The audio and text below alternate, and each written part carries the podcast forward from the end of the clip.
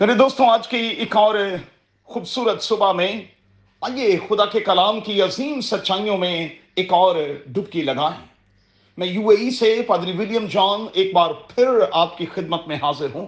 میرے ساتھ دیکھیں ایمال کی کتاب، اس کا سترواں باب اور اس کی انتیسویں آیت۔ Book of Acts chapter seventeen verse twenty nine آج صبح کے لیے ہمارا مضمون ہوگا ریفائنڈ یور بلیو اسے اردو زبان میں کہیں گے، اپنے یقین کی تلاش، اپنے عقیدے پر بھروسہ کرنا، اپنے عقیدے کو سچ جاننا۔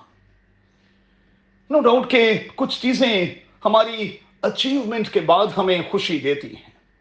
کچھ چیزیں ہمیں اونچے درجے کی خوشی بخشتی ہیں اور یہ ہمارے پیراڈائم سے ملتی ہیں۔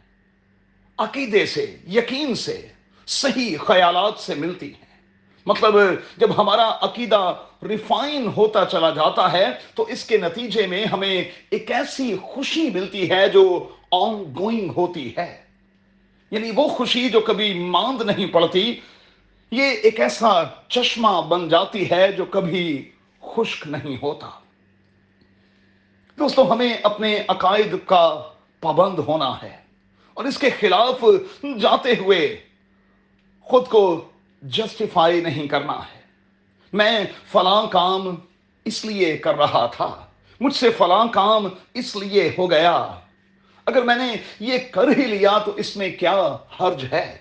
یاد رکھیں کہ جب عقیدے میں اور یقین میں حرج والی کیفیت آ جائے تو یوں سمجھ لیں کہ آپ ڈینجر زون میں داخل ہو چکے ہیں۔ سو اپنے عقیدے پر کبھی سودے بازی نہ کریں۔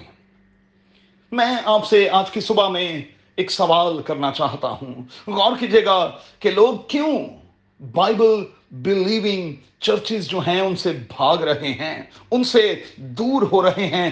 وجہ یہ ہے کہ ہمارے عقیدے میں، ہمارے یقین میں ملاوٹ آ چکی ہے۔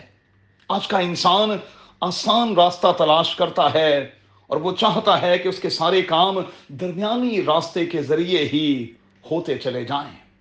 یاد رکھیے گا کہ جب مذہب میں اور عقیدے میں درمیانی راستہ اختیار کرنا شروع کر دیا جائے، تو یوں سمجھ لیں کہ ہم کسی بڑی بدت کا شکار یا تو ہو چکے ہیں یا ہونے والے ہیں۔ ایمان کی کتاب کے سترویں باپ کو مہربانی سے ضرور چیک کیجیے گا۔ اپنے ایمان اور عقیدے کو کلچر کے ساتھ ہم کبھی گڑمڑ نہ ہونے دیں۔ اتھینے میں جو ہو رہا تھا، اس کی بنیادی وجہ دوستو یہی تھی۔ اب کئی بار ہم اپنے دیش میں ہوتے ہوئے بھی کلچر کے تابے دکھائی دیتے ہیں اور اپنے ایمان کو اپنے عقیدے سے نیچے لے جاتے ہیں۔ دوسروں کے رنگ میں رنگنے کی کوشش کرتے ہیں اور پھر کئی بار رنگ بھی چکے ہوتے ہیں۔ میں غور کر رہا تھا کہ قوم بن اسرائیل، مصر کی غلامی میں سے تو نکل آئے، لیکن ان کی زندگیوں میں سے مصر نہ نکلا۔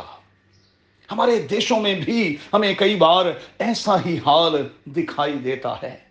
ذرا چیک کیجیے گا شادی بیاہ کی رسموں میں، اور پھر ہمارے جنازوں میں وہ کیا ہے جو ہم نے دوسروں سے لے رکھا ہے اور آج تک اسے چھوڑ نہیں پائے۔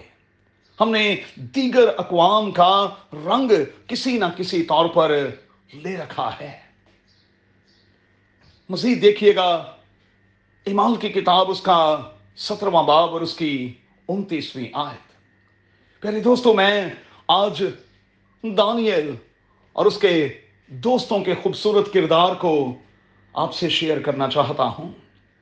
جن پر کسی چیز کا کوئی اثر نہ ہوا، حالانکہ ان کا نام تبدیل کر دیا گیا۔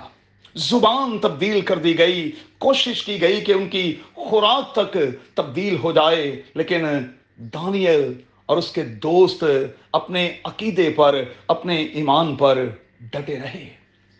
کئی بار لوگ کہتے ہیں کہ جیسا دیس، ویسا بھیس۔ مجھے دانیل اور اس کے دوستوں کے حوالے سے ایسا دکھائی نہیں دیتا۔ موجودہ وقت میں دنیا اور دنیا کے لوگوں کی آئیڈیالوجی جو ہے مہربانی سے اس سے بچیں، اپنی اولاد کو بچائیں۔ آزاد خیالی ہمیں لے ڈوبے گی۔ تو آئیے، بائبل مقدس کے حوالے سے سنجیدہ ہو جائیں، کیونکہ کلام کی آواز یہی ہے کہ آئے اس پشت کے لوگوں خدا کے کلام کا لحاظ کرو۔ بنیادی عقائد کو اپنے بچوں سے دہراتے رہیں تاکہ بچے ادھر ادھر نہ ہوں۔ اپنے صحیح ایمان پر رہیں، چاہے اس کے لیے جان تک بھی دینی پڑے۔